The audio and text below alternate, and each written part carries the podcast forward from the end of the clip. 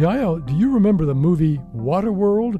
It was a story about a future where Earth was entirely flooded and almost no dry land remained.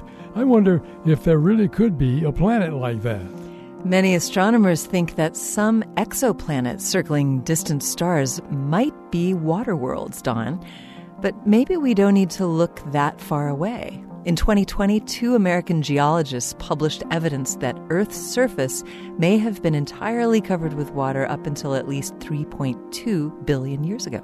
This could tell us about what Earth was like when life got started. But how could geologists know about conditions so long ago? The researchers studied rock deposits that were part of the ocean floor 3.2 billion years ago in what's now a remote part of Western Australia.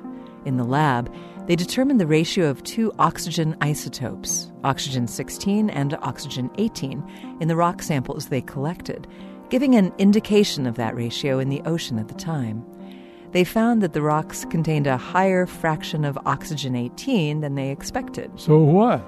The researchers knew that today exposed continental crust selectively absorbs water molecules containing oxygen 18, removing them from the ocean.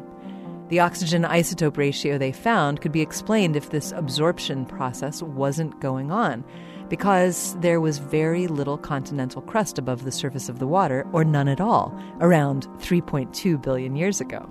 I'd be more convinced if several different kinds of evidence all showed Earth was a water world. Given this important finding, I'm sure geologists are looking. This moment of science comes from Indiana University. I'm Yael Ksander. And I'm Don Glass.